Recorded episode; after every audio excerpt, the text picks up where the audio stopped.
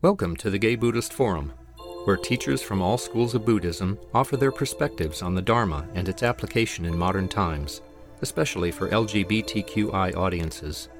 These talks are offered freely to the world and made possible by appreciative listeners. If you would like to support our efforts to share the Dharma with underserved audiences, please visit gaybuddhist.org. There you can donate, find a list of upcoming speakers, or enjoy many hundreds of these recorded talks dating back to 1996. What a wonderful sense of stillness today. I invite you to say your name, which is our custom as we go around the room, and um, I invite you to leave some space to actually sense the stillness in saying our name. I'm Lynn. I'm Ernest. I'm Joe. My name is Gary. My name is Michael. I'm Carl. My name is Prasada Chitta. My name is Todd. My name is Ryan. I'm Monty. Dennis. My name is Ryan. I'm Jack.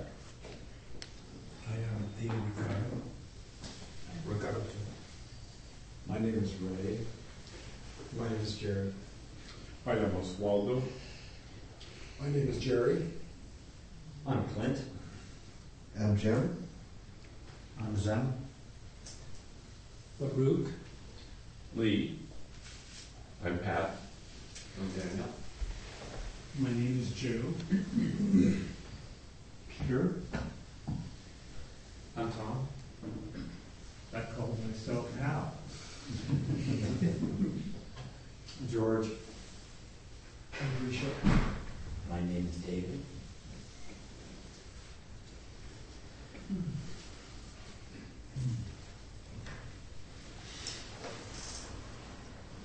Our speaker today is David Lewis, who is familiar to the Sangha since he's been doing uh, a wonderful four part series on the four foundations of mindfulness. Today is part three, and it's the mindfulness of the mind. Uh, David has been following the Dharma path for 40 years and has a degree in comparative religious studies. He attended his first retreat in the Shambhala tradition at the age of 17 and has been practicing insight meditation since moving to San Francisco over 25 years ago. David teaches an insight meditation course at the Mission Dharma Sangha, led the Gay Buddhist Fellowship's 2013 fall retreat, and facilitates a weekly meditation group for seniors. He is a graduate of the Spirit Rock Meditation Center's dedicated practitioners program. Welcome back again, David. Thank you, Lynn. You have to shorten that bio, it makes me sound important. so, um, as Len said, this is the third part in a four, four part series on the four foundations of mindfulness, which um, is the translation for, uh, it's commonly what, what we call the Satipatthana Sutta, uh, Buddha's great teaching on, on mindfulness. And uh, four parts uh, aren't nearly enough to cover it. Um, the great American meditation teacher Joseph Goldstein has um, a wonderful series of talks that you can find on dharmaseed.org about the Satipatthana Sutta, the same topic. Uh, and I think there's like 35 or 40 talks. So we can do all year. There's so much material in the sutta. The, um, in case you weren't here, or even if you were, as a fresher, the first foundation of mindfulness is the body. And the foundations of mindfulness is basically what we can, what we do with our mind when we pay attention to our experience. It's also a description of our experience. Uh, so the first foundation is, is uh, mindfulness of the body. And if you no, go no further than that, if in your mindfulness practice, your meditation practice, you do nothing but pay attention to the body, you, you won't get far.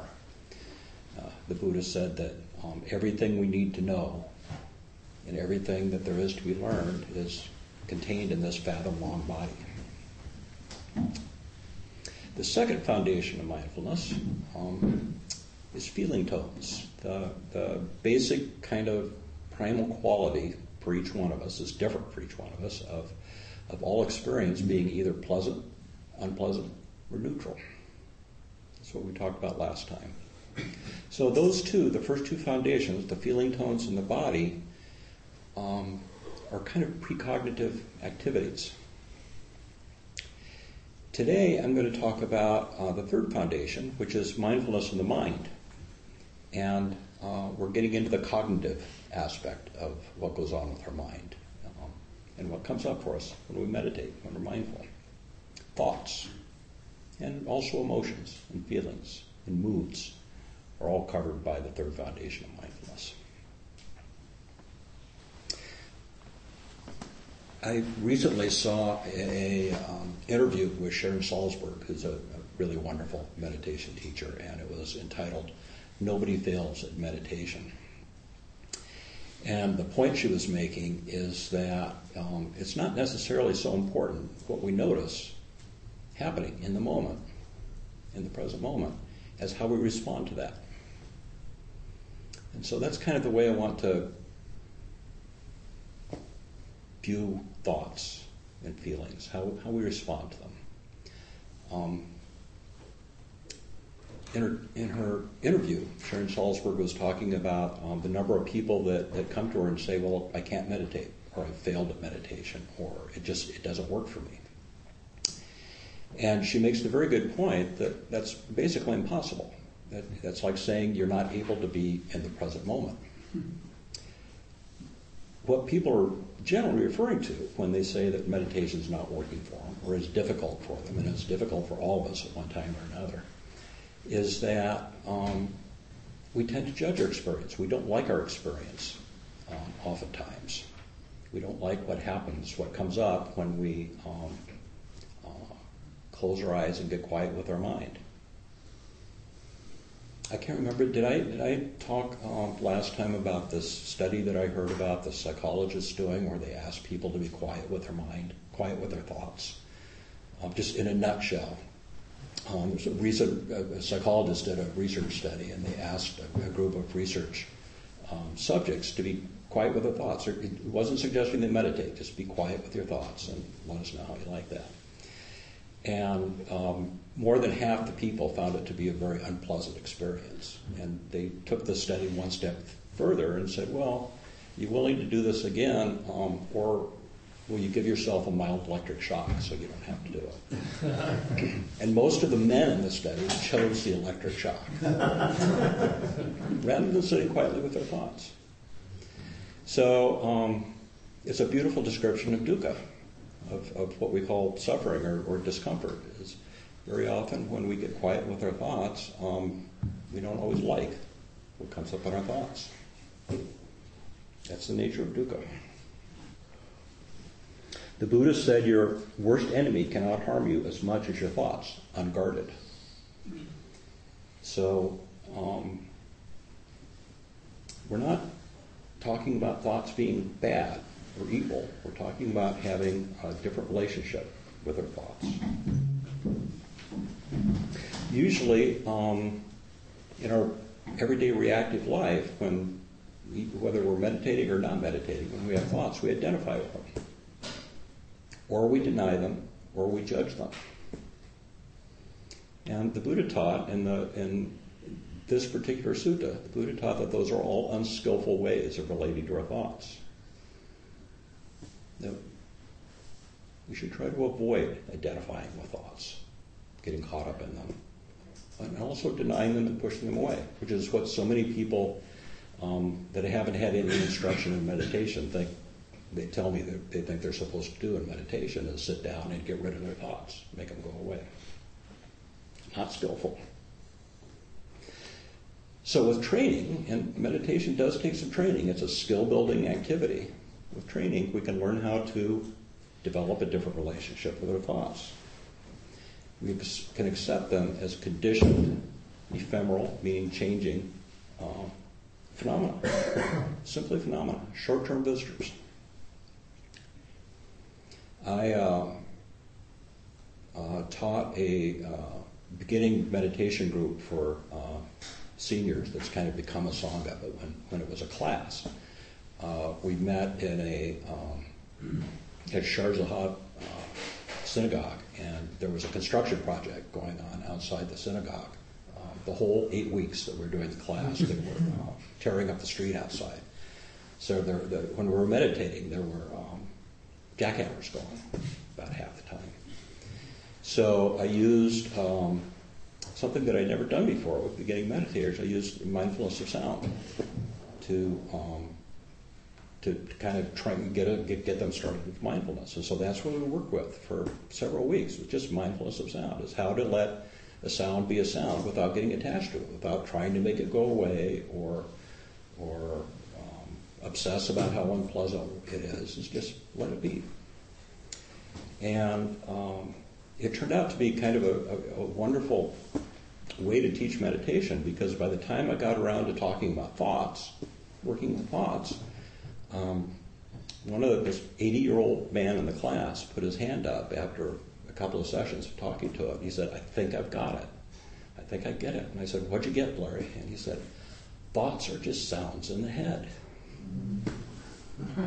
So, you know, he knew how to work with sounds, and by the time we got to thoughts, he realized, oh, okay, sounds are no different than thoughts. They're just phenomena. They're just sounds in the head. Larry got it.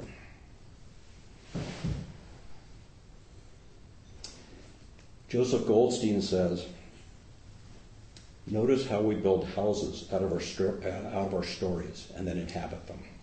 Notice how we build houses out of our stories and inhabit them. That's what we do with our thoughts. Is we, we create, create a whole sense of self, a whole sense of, of reality, and then we move into that house. I think that's a paraphrase from a Rumi poem that I'm kind of vaguely remembering about um, tearing down the house that you built. So, um, a great meditation instruction to um, kind of put on the back burner and remember, and you can ask yourself this anytime you're meditating or not. A really wonderful meditation instruction is to ask yourself, what's going on and how am I responding to it? Just two, those two very simple things. What's going on and how am I responding to it? The Buddha points out in the sutta that um, he, he, talks about um, the defilements, and I think you've all heard about the defilements. They're greed, aversion, and delusion. So the Buddha said in, in working with our thoughts, you might start by just simply noticing whether greed, aversion, and delusion are present or absent without judging it. Simply notice that they're present. So it's, it's I know it's hard when, say, aversion is up, or maybe anger. Maybe you've got some anger going on. Is we want to say, I'm angry. That's identifying with anger. Um, but in mindfulness practice, we tend to we try, try, to use different language around that. Encourage people to say, notice that anger, anger has arisen. Anger's here. It's just a passing phenomenon.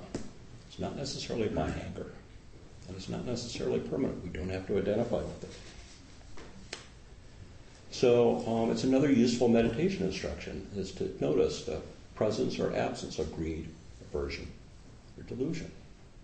Greed is, is desire, wanting things, maybe just wanting something else to happen. When we're meditating, maybe we want to have more pleasant thoughts, or we want to have a pleasant reverie, or we want the bell to ring.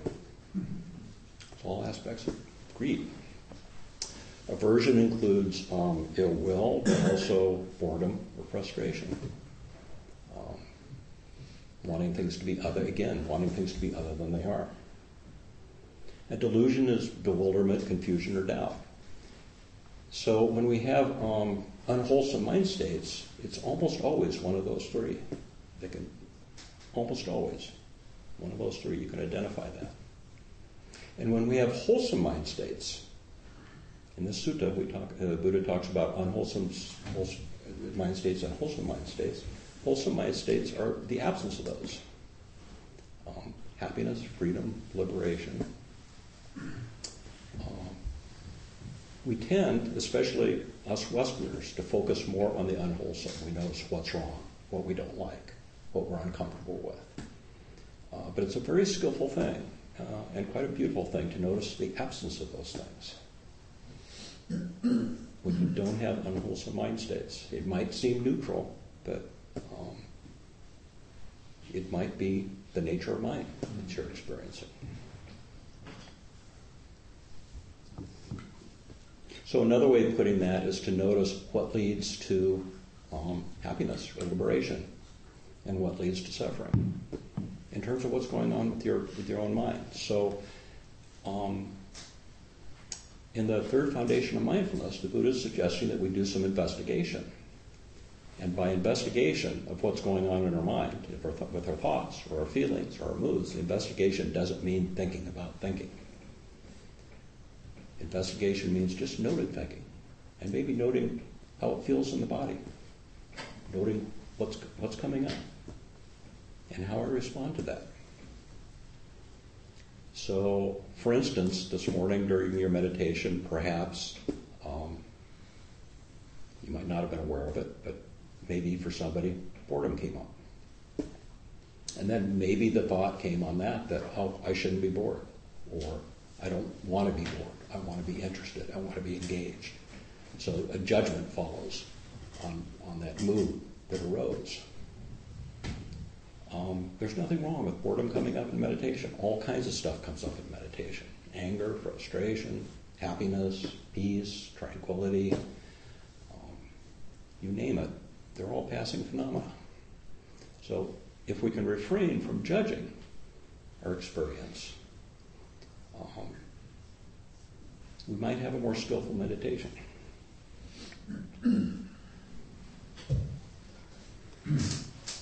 so that's the key. It's refraining from judgment. So I invite you in your meditation to to um, play with this a little bit and reflect on what's wholesome and what's not wholesome without judging. It's a little bit of a challenge. Another thing that um, Joseph Goldstein, um, I just read one of his articles, so I quoted him a lot, um, points out is that the myriad problems of the world that we see in the newspaper every day are simply unwholesome mind states being acted out.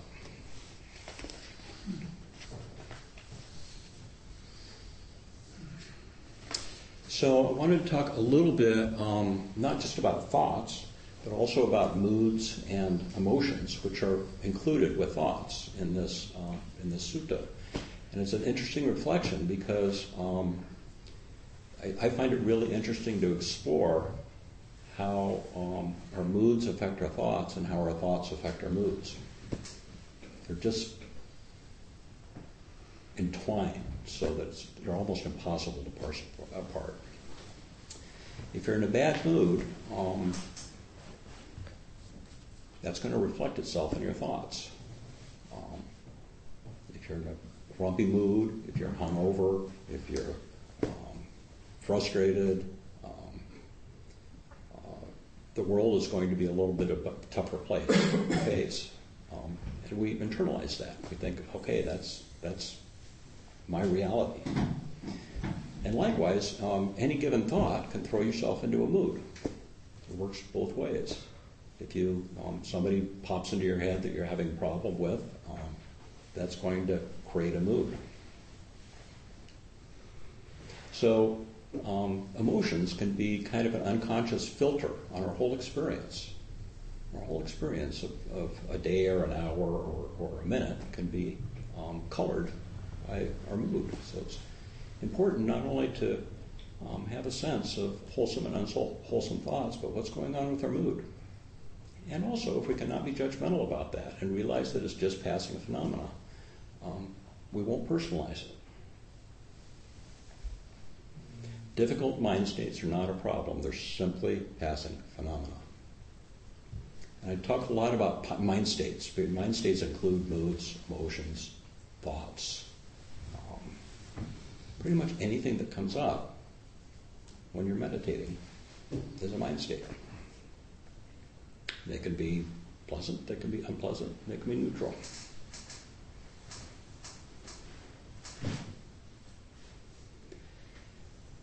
So I know you've, um, most of you have heard this tool from me before, but um, I'm going to repeat it because it bears repeating, and it's a really handy, um, I think, useful uh, tool for meditation practice. And that's the um, acronym of RAIN, R-A-I-N, for working with difficult thoughts. Um, the R stands for recognize. So say anger's up for you. First thing we do is recognize it. Oh, there's anger. Anger has arisen. If you can avoid saying, I'm angry, say, anger has arisen, um, it's useful. Just recognize it. Oh, there's anger. A, the A, R A I N, A in the acronym stands for accept. Like, okay, anger's arisen. I can live with that. It's just here. I'm not going to judge it. I trust that, like everything else, it's probably going to arise and go away, but it's here for the moment. The I in R A I N is investigate it. And again, this doesn't mean think about it, but rather, how does this feel in my body? What's going on? What's anger like? Maybe it's a contraction in the body. Maybe it's heat. Maybe it's energy. I notice all these things when I, the day after elections, when I reread the paper. Contraction, there's heat, there's energy. Um, there's even kind of a, a, a self-righteous kind of good feeling that's associated with it. Like, you know, I know better than they do. So investigation is how's it feel? And most importantly, the N in R-A-I-N is not identified. Don't identify with it. This is just anger arising. Anger happens. Or happiness arising. Or joy. Or peace. Ah, peace. How's that feel? Warm. Opening. Accept it. Appreciate it. Enjoy it. And know again that like anger, it's a passing phenomenon. So working with thoughts, whether they're difficult, especially difficult thoughts, whether they're difficult or not. Recognize what's going on, accept it. It's, it's not our core um, habit is to accept difficult mind states. Investigate it. How's this feel in the body? What's the mood associated? How am I responding? It's another investigation. How am I responding to this?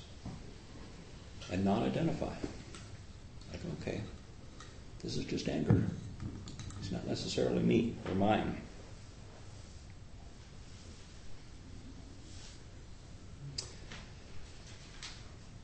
The great um, Zen teacher, Dogen, famously said, probably everybody knows this quote, to study the Buddha way is to study the self.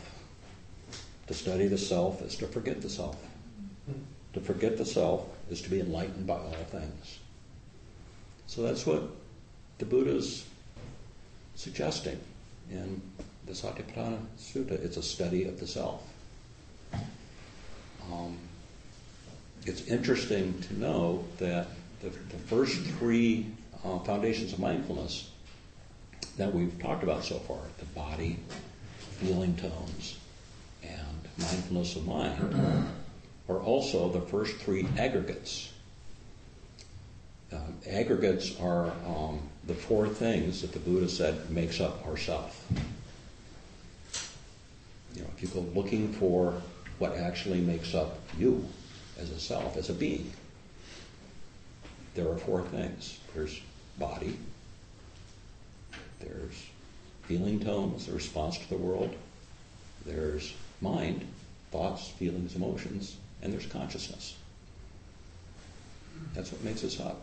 And if you parse all those things out, it's hard to find a solid self. It's always one of those four things. So, again, um, Dogen says to study the Buddha is to study the self. That's what we're doing when we meditate. That's what we're doing with the four foundations. To study the self is to forget the self. To realize, oh, we're just a collection of aggregates. That's all we are. And to forget the self is to be enlightened by all things. Is to that's tearing the house down and seeing uh, reality as it is. So um, that's what I have to say about the third foundation, and I was really hoping that we could have a little conversation about uh, uh, meditation. We don't do that often in, in, at GBF. Uh, either any questions you have about um, any of the foundations of mindfulness, or questions or comments you have about your meditation practice. Clint. Can you distinguish mind from consciousness? Because to me, they seem almost synonymous.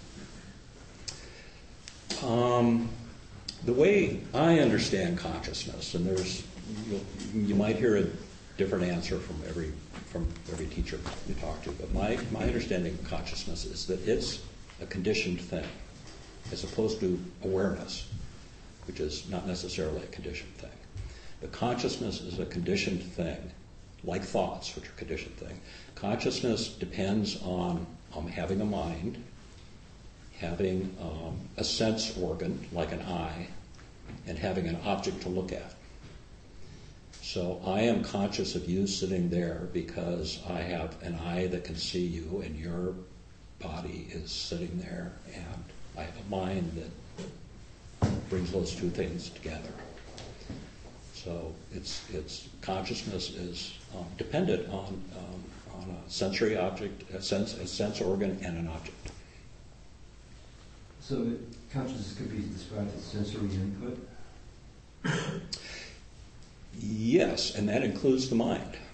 The mind can be um, the, the mind. The Buddha actually included the mind. The, the mind as a sense organ. So if we had,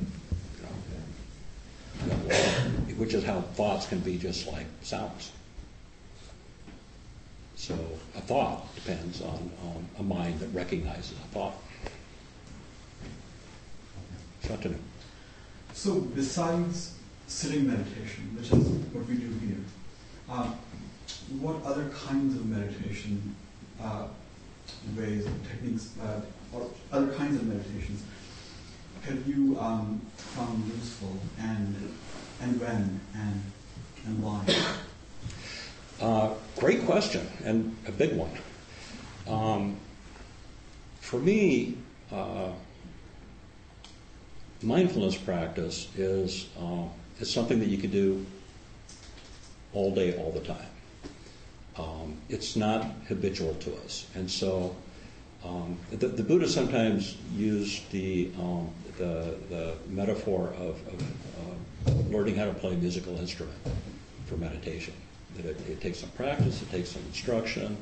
So um, when we do sitting meditation, uh, we're basically um, intentionally practicing mindfulness. Um, it's, it's, it's like sitting down at a piano and, and playing scales. But um, once that becomes habit, habitual, that mindfulness spills over into daily life. And I'm sure a lot of you probably have, have, have noticed this in your own lives and your own practice is the line between what we do sitting on the cushion and what we do in our mind um, consciously during the day is becomes less distinguished. So mindfulness can happen off the cushion as well as on the cushion. Um, and also, the Buddha said there's you know, four official postures for uh, for practicing mindfulness: sitting, standing, walking, and and lying down. So basically, any um, any posture your body is in is, is an appropriate posture for doing mindfulness. The, um, I really appreciate your discussion of uh, what goes on in meditation. You know, we're all thoughts are spinning around, some of which are more enticing than others, or you can get hooked into the next few steps uh, and, and then realize, oops, I'm too far down this. Let me let me get back and uh, detach from that. However, there's a lot of skill that gets used in daily life that uh, requires stringing together thoughts. This is what's going on. What, how should I respond to it? And, and, and- then plan the next couple of steps. You know, while you're doing that, of course, you know, you're caught up in the thoughts. And no, I, I don't, I don't have a particular specific questions, but there, there- there is this dichotomy. You know, there are times when to, uh, to let go, and other times that it's necessary, even in responding to a stimulus, like coming up of anger. And I certainly have, you know, had recent experiences with that. That uh, came as a result of trying to put together a lot of information and, and supervising other people, helping you know that make that happen. You see what I mean? There's uh, anger can arise when you see things going awry, yeah, and how, how do you solve, you know, without stringing together those thoughts, you really cannot respond skillfully. Well, that's stringing together thoughts and problem solving is a, is a skillful use of mind. We need it to, to, to get by in everyday life, as you're, as you're so beautifully describing. So, um, essentially, there's an aspect of that, as, as I'm saying, that's how we're, how we can work with meditation, is, is to work skillfully with the mind as well. So, um, again, thinking isn't the enemy. Thinking can be, can be very useful. But for instance, um, you, you use the example of anger, and I use the example of anger. That's a, a, a great example of during in the course of your working day um, at the job. If anger comes up, or if you're at a meeting or something, and and your buttons get pushed, it's a really useful skill to notice that that's happened. Oh, you know, anger's been triggered. If if you're aware of that happening, can see it happening, then you can skillfully say, well, I'm not going to act on that. I'm just going to notice that anger's up. You know, I'm sitting in this meeting and somebody's pissing me off. Um, if you don't, if you're just completely reactive, if you're not aware of anger coming up, then chances are you're going to act out on it, and, and it'll make your day a little bit more difficult, maybe. So that's a good example of how mindfulness can can be useful in everyday life. We actually notice what's going on and, and make choices rather than being reactive. David. Uh, Thanks, David. Um, I could ask about in the RAI and the I investigation, is, is it ever useful to, let's say there's anger or fear, and you still notice it in your, in your body as part of I. How about looking at thoughts that are, are fueling like anger or fear or, or even kind of noticing what type of difficult emotions or reactions you have a tendency to have in your life. really skillful thing to do. I mean, that, that's um, that's one of the things we try to do in mindfulness practice, and it's also one of the things that we learn how to do in therapy in, in Western therapy. Is notice what our patterns are. It's just it's so great to notice. Um, the, the Buddha called them sankharas, or thoughts, or habitual patterns, um, many of which are we, we tend to be judgmental about, but they're not our fault. It's it's what we got taught as children. It's the culture. It's it's growing up gay in the straight world. You know, all these impacts um, on our on our on our life and our mind um, make up of how we respond to the world. And so, being able to recognize those um, is really useful. And also, if we're able to non-identify the end, non-identify um, then we don't get so caught up with them. It's like, oh, okay, there's that old pattern of mine. I recognize that. I know how it feels. Maybe I feel, maybe I've got a, a, habitual pattern of thinking that I'm not good enough, uh, which I learned somewhere in early childhood that I'm not, I'm not good enough to be sitting up here giving a dharma talk. That um, I could just recognize that and think, well, is that true? Or is that just a habitual thought? Is that just a pattern? So, um, great question. I'm glad you pointed that out. I'm feeling there's a little dance around this um, thought connection to emotion, connection to anger, where we don't identify with the thought, we should identify with the anger. And yet, the positive side of maybe one person represses anger, and the, and the anger to notice is I need to do something rather than not do something, like Hamlet. You can stay in inaction by constantly being mindful of the mind.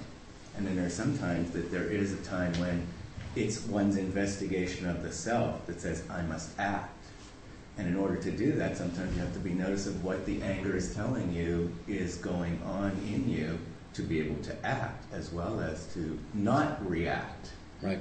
Not react from the anger, but to act from the self that needs to do something in order to continue the next step. So I, I, I, I hear a little bit of the anger, the negativity of anger, and in my life, there's a little bit of positivity of anger that needed to be, needs to be, but also balanced, but also to be recognized, accepted, and uh, utilized. Well, and indeed, sometimes anger is a, is a great motivator. Um, but the, the Buddha is encouraging in the, in the third foundation is to look at its wholesome qualities and its unwholesome qualities and to make choices. So I, I don't mean to sound like I'm saying don't act, um, but act Right. based on ba- based on skillful choices based on wholesome um, mind states. Cool. Does that help? Oh, yeah. Anybody else have something to throw in about that? Joe? Yeah, well, it's, it's a little bit, uh, it's, it, it's definitely in the feeling realm, you know, anger's has a strong emotional feeling.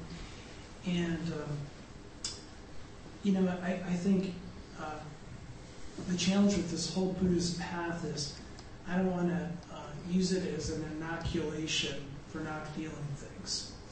You know, or just being level like this all the time. And, uh, and most of the time, I feel pretty good. You know, like like last night, I had some inner exchange, and I was feeling it was a really big disappointment, and I was like amazed at the emotion that I felt, and like there's part of me that wanted to you know get away from it. I, I noticed that I wanted to like turn on HBO, and I noticed I wanted to have beer. I sort of negotiated with myself, but I also just realized there was a plain quality of, of disappointment that I needed just to hold and um, and just be okay with that. Um, and maybe uh, what's what was the end uh, that you said? Non-identified. Yeah, I mean it, it felt real, but I also knew this would pass. But I think you know, 20 years ago, I would have done everything I could to distract myself from that feeling. No. Um, but I don't know. But I, I, I also don't want to. I uh, I don't want to just like neutralize everything. Yeah. Beautiful. That's a beautiful way of putting it. And and that's not what we're suggesting. That's not what the Buddha is suggesting. Is, is you know, do feel your feelings deeply, but notice what their nature is. Notice notice how they feel in the body, and notice their changing quality. Um, when we say I'm angry, um, that's kind of a solidification and a, and a, and a reification of anger that, that can make it last a whole lot longer than it might normally otherwise do. Um, so, uh, yeah, notice your feeling. That's why I'm, I'm, trying to um, encourage, especially this non-judgmental aspect of looking at our experience and saying, okay, that's you know, right now I'm disappointed. Disappointment feels like this. It's unpleasant. Disappointment feels like this, and it's um, the result of causes and conditions. Um, sometimes it's helpful to say, you know, this will be temporary. It's going to go away, but you know, sometimes you just have to feel it. So, thank you for reminding me of that. Just wanted to add on to the last two comments, because uh, uh, both of them uh, help clarify what I was trying to say, to, uh, to comment at the beginning. And uh, what Len said about, in particular, anger as a call to action.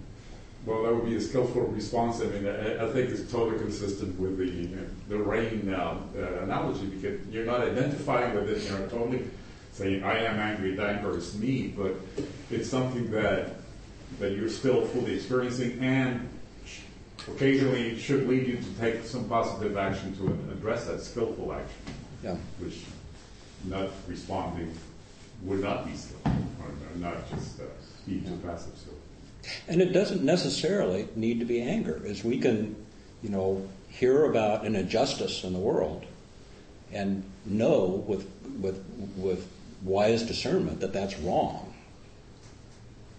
Rape, war, you know, whatever, the destruction of the ecosystem, that's wrong, and take action. Um, but it, that doesn't necessarily require anger. We might get angry about it, but we can take very wise action, skillful action, um, without necessarily being angry about it. And that's why you hear no great quotes coming to my head. I wish they were, but people like Gandhi and Martin Luther King and, and the Dalai Lama talking about um, the Dalai. Well, okay, here's an example. The Dalai Lama, when asked about the, the, the Chinese invading Tibet, said, I, I will not get angry about that because that only fuels the same um, cycle of, of, of hate and oppression that, uh, that is already happening. The Dalai Lama said, I will not be angry about that, and yet I will work towards liberation of the Tibetan people. But it, takes quite a person to, to, to, to face that kind of injustice in their own life and, and not get angry about it. Yes. Thank you for your talk, and um, I like the, I appreciate the analogy of sounds, the idea that I don't have to identify with them. Um, something that's been happening for me is uh, November 1st was a year since I se- separated from my partner. And so I keep saying, people ask me, how are you doing? Or it's on my mind, so I, I, I say I'm sad. But the truth is, I'm not necessarily all the way sad. You know, like I'm also very happy. I'm also grateful. I'm also, um, Yeah. you know, entertained. I'm also all these things. All these sounds. Are, I'm going to start using that the sounds. You know, because um, I can I can be all those things. That's the human paradox. I can be all those things at once. I can have Yeah. really, I can be giggling and laughing and silly Yeah. with my kids in kindergarten, and then I can think of my partner and feel a wave of sadness. I can look at the moon and say, God, the full moon tonight, and then I can think, oh, I wish I had a romantic partner to share. it. You know, it's like it's all these different sounds. Yeah. Thank you. I'm going to use that a lot. Yeah. Think of it as sounds. Yeah, when, when somebody says, How are you? It's a, that's a pretty complicated question. I mean, I usually am kind of struck dumb when somebody says, How are you? And, okay, you know, it's, it's easiest to say fine or okay, but, you know, actually there's a lot going on, and I could talk for 20 minutes about how am I right this moment. That's a great example. Uh, to go back to the, I think it was a very early question that was asked about the nature of consciousness, and you gave an explanation of it, which seemed you know, quite quite clear, and, and that was fine. But I realize when when I'm thinking of consciousness, I suppose in terms of the terminology, I'm thinking more of awareness. And so People often- consciousness, as you described it, is that, that's fine, that's easy enough. But I still am totally puzzled by the nature of awareness, and I, I wondered if there's anything to be said about that, or does that fit into the category of questions the Buddha said, don't ask them?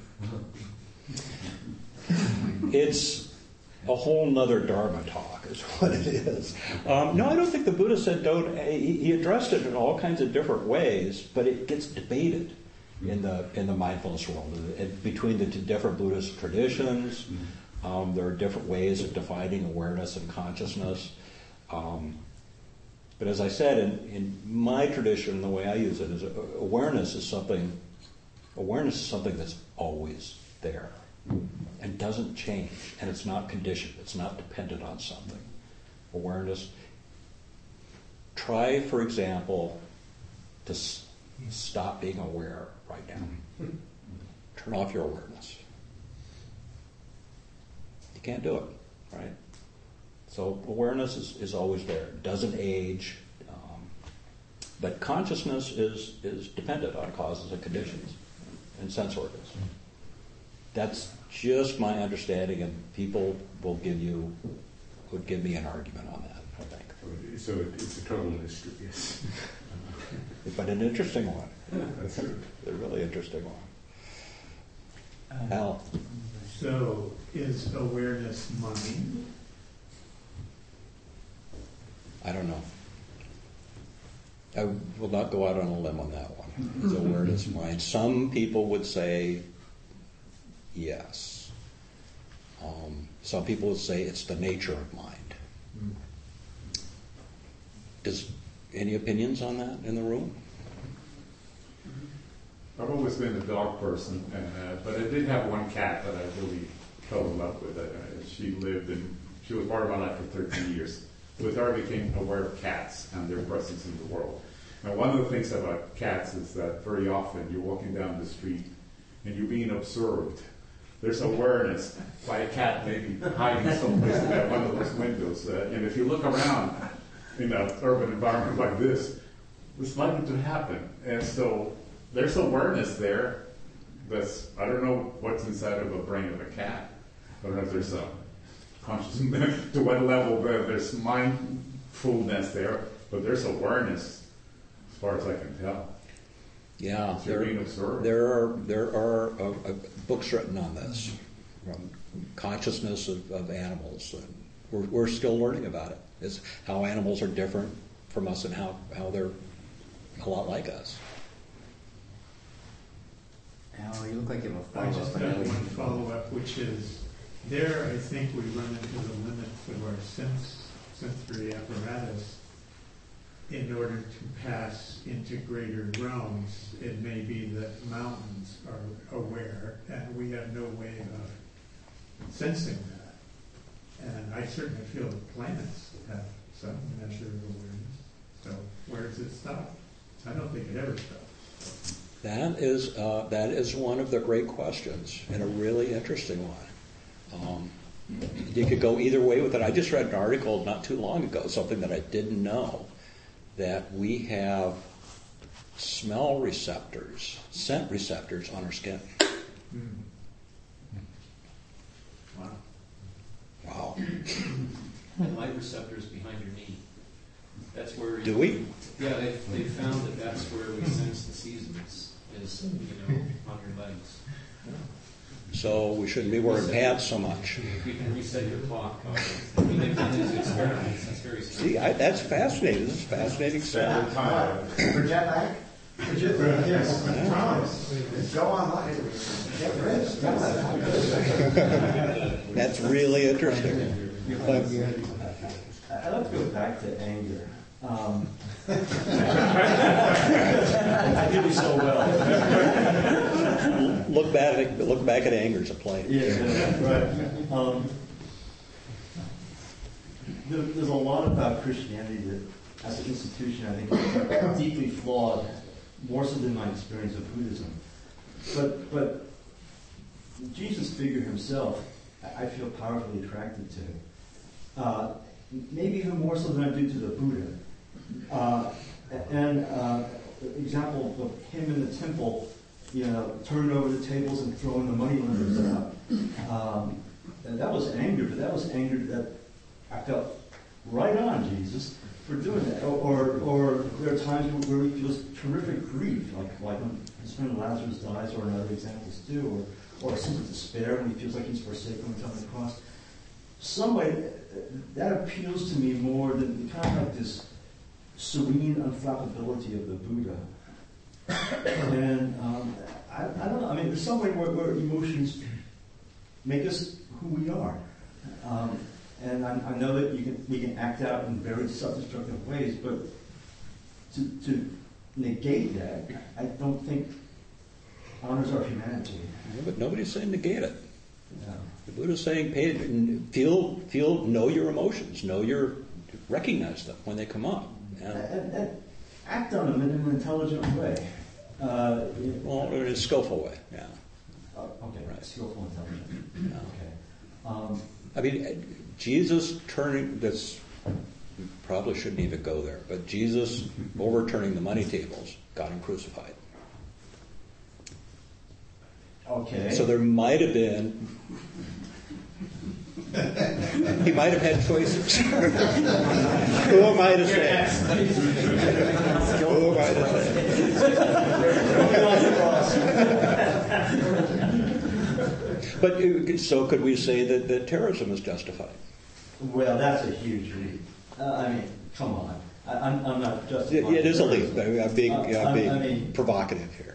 There, there can be compassionate. But that's coming from anger, right? Yeah. And, and deep Yeah, feeling about coming from a injustice. Horribly twisted, unskillful application of anger. Unskillful application. a- As, as opposed to acting out of anger coming from compassion Yeah. uh, and, and feeling like this isn't right and this needs to be Right. addressed. I'm going to, damn it, I'm going to, to do something about it. So beautiful. So anger can go either way, and, and when anger is tempered, as you just put, with tempered with compassion and and um, discernment and and thoughtful action, it's it, it can be useful, and it can also be very destructive. Well, yeah. What about the Boston Tea Party? Up against it history, huh? I mean, I was just saying that we were, the colonists were, we were mentioning, the colonists were terrorists in the eyes of the British. Yeah. I mean, they Yeah. did Yeah. very unconventional Yeah. warfare. They wouldn't line up. They'd hide behind trees. They'd blow up their buildings. They were horrible. Scouting, scouting. Yeah. Depends on what side you're on. Uh, What side you're on is how you interpret the, the, the skillfulness of these actions. The facility is still here. Jim, you had your hand up for a while. Um, do you believe in, in a presence of evil? I was one night in my house. There was there was a spirit of such demonic indictment. Um, that out of self-preservation, I said, "Get out of my house!"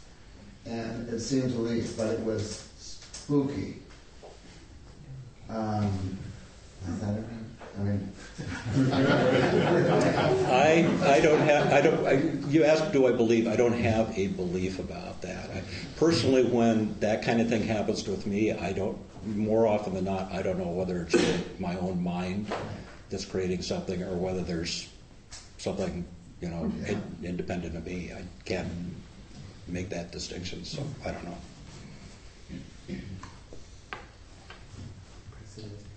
Um, uh, I had a question, and I was I wanted to make one comment before I asked my question, which is uh, I'm aware that there are aspects of the Buddhist tradition that um, have images other than the Buddha that appear as completely angry. Yeah. But they're understood to be, um, although having all the signs of anger, expressions of pure compassion. So you know, it's a big tradition, and there's a lot of different images, not just the Buddha sitting in meditation. But I also wanted to say um, that I'm curious about your. Um, so you spoke a bit about um, distinguishing skillful and unskillful mental states, and um, I, I'm interested in hearing you just just like talk about the ground where that kind of distinguishing becomes judging. You know, like when one becomes the other, because I think that's an area of confusion. Yeah, actually, I was talking about wholesome and unwholesome mental Right. states, which Wholesome could result in skillful or unskillful action. Fair enough. Yeah, Um, unwholesome and unwholesome. But yeah, there, it takes How would you it takes discernment? How would to you describe the, experientially the difference between the judging and the distinguishing? I, I would make a distinction between discernment and judging. Yeah. Because in judging, um, discernment has more of a compassionate quality about it and, and a, a less um, attached. Uh-huh. You know, in, in judgment, we're almost always attached. It's like, you know, that's bad, that's good. I want that, I don't want that. It's all, that's all attachment. Yeah. Um, but what you're describing is, is, is, is, is a really interesting part of this whole investigation. It's part of the investigation is to look at what, you know, what's wholesome and what's unwholesome. Sometimes we might be wrong, or we might, you know, my wholesome might be your unwholesome. So it's, um, So it's ambiguous ground. Sometimes you're judging, and sometimes you're being compassionate. And yet, very often I'm judging when I would prefer to be discerning. okay. That's why I'm curious. I mean, we- Like, we how so- talk, how can we talk about that in a way that helps us. Helps each other do more discerning and less judging? Actually, last time when we talked about, um, I don't know if you were here when I, when I talked about the feeling tones, the vedanas, which are pleasant, unpleasant, or neutral. Um, we got into a discussion after a really interesting discussion about when that becomes judging. Is when when when I'm having a pleasant experience of something, automatically it becomes good, and then I want it, and this is that's the road to desire. And something that I experience as unpleasant is, is oh, I don't want that. I want that to go away. I hate it, and that's the that's the road to to aversion. So, especially with us Westerners, we're so prone to, to judging. That's our minds just go to judging so fast that if if we do nothing else in our mindfulness practice, I'd encourage you to notice to notice when judging happens and see if you just, just notice it there without even necessarily saying that's bad, I have to stop it, because that's a judgment, right? So when we start judging, judging, it's a, it's a judgment. Lee, you had your hand up. Yeah, sort of, just, just a, a thought that came to mind about a way of distinguishing. If the thought that comes up along with it is, I am right and they are wrong, I am righteous and they are evil. You're then probably what generally not arises out of that is not, not good action. Yeah. Yeah. And And how often we do that? I do that when I read the paper Me every too. morning. I, I do it when I see somebody, some driver doing something that I Yeah. think is wrong. Yeah. And that's it. So reading the paper, driving the car, and it, it, Shantanu, I think your question is about, you know, what, how do we practice mindfulness? You know, we're not on the cushion. Reading the paper, driving the car. You know, all these activities are great places to practice discernment and, and uh, mindfulness. Pat? I'm, I'm still struggling with, with indifference, as, at least what I think is indifference. I, I mean, I get to the point in, in, in, in sometimes in meditation where I really do feel that there's no attachment to the thoughts that are coming through, whether they're desire or fear or uh, emotional. And I can be in a, in a sweet spot, if you will, sometimes even joyful. Yeah. But, of course, it doesn't last, but what, I guess what I'm saying is, as I carry it through from meditation into life, what's that feel like? I mean, I would like to be the smiling Dalai Lama. I would like to be the giggling Maharishi.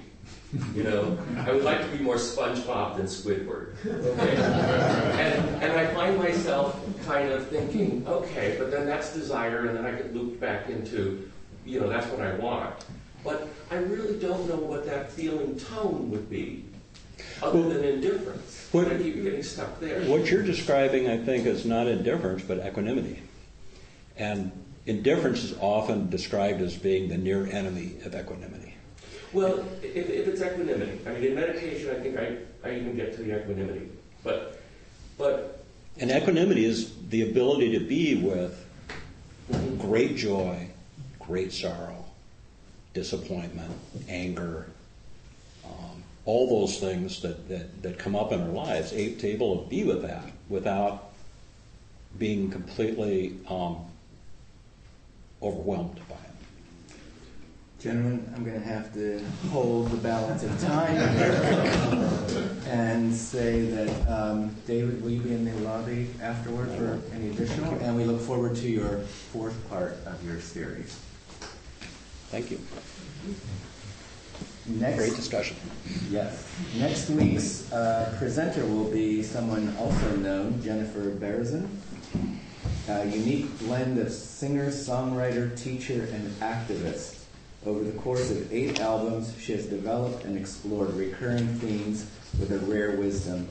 Her lifelong involvement in environmental, women's, and other justice movements, as well as an interest in Buddhism and earth-based spirituality, is at the heart of her writing. So look forward to her next week. Uh, in order to sustain this Sangha, our presenters, the programs that are the outreach programs to Larkin Street youth, and the newsletter to the uh, prisoners, it takes um, finances to do that, and your generosity through Dana um, really helps keep all of that going. And a suggested donation for Dana is $10. And the host, whoever he might be, there he is, uh, will be holding the bowl to uh, accept the Dana. Mark, host. Oh, yes, I'm the, the host. Uh, better late than never. I realized on the way to Waking News this morning. Uh, anyway, um, there's a few refreshments. Please help yourself. Uh, if there's some hot water for tea, if you use the cups, please wash them out and put them back in the shelf in the kitchen area. Um, there was a, uh, sign-up sheet on the veranda, on the veranda, on the, uh, there.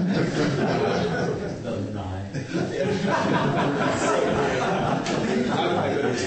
Um, and then a bunch of us, um, sometimes we meet at twelve thirty to go out for lunch, and uh, I'll be walking around the Dunwall. Are there any really, really important burning announcements that have to be made? Good. If not, you, you speak them out in the lobby. Wait, wait, I've got one. I've got Good. one. Okay. Sorry. That's okay. I know Tom has, Bruein has been um, lobbying you all to uh, take on a prisoner pen pal. Um, I have had several over the years, and if you want to have a profoundly compassionate relationship with somebody that you don't even know, um, sign up to be a, a, a prison pen pal. Um, we really, there's a, a waiting list, and you don't need any special skills, and it's very powerful for my own practice. So I just want to endorse it. And I'm starting to post the pen pal request letters on our Facebook page so you can read them. That's good. Yeah. Great. Well, thank you for a stimulating day, and let's uh, make a circle.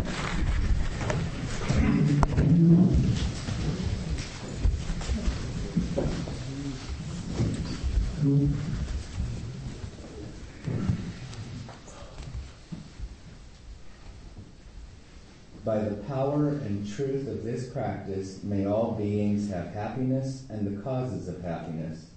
May all be free from sorrow and the causes of sorrow. May all never be separated from the sacred happiness which is without sorrow, and may all live in equanimity without too much attachment or too much aversion, believing in the equality of all that lives.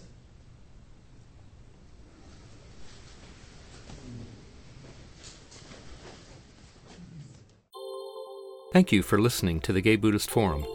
If you would like to hear several new talks per month and be notified of upcoming speakers so you can participate live, please subscribe to this podcast, like us on Facebook, and join our mailing list by visiting gaybuddhist.org.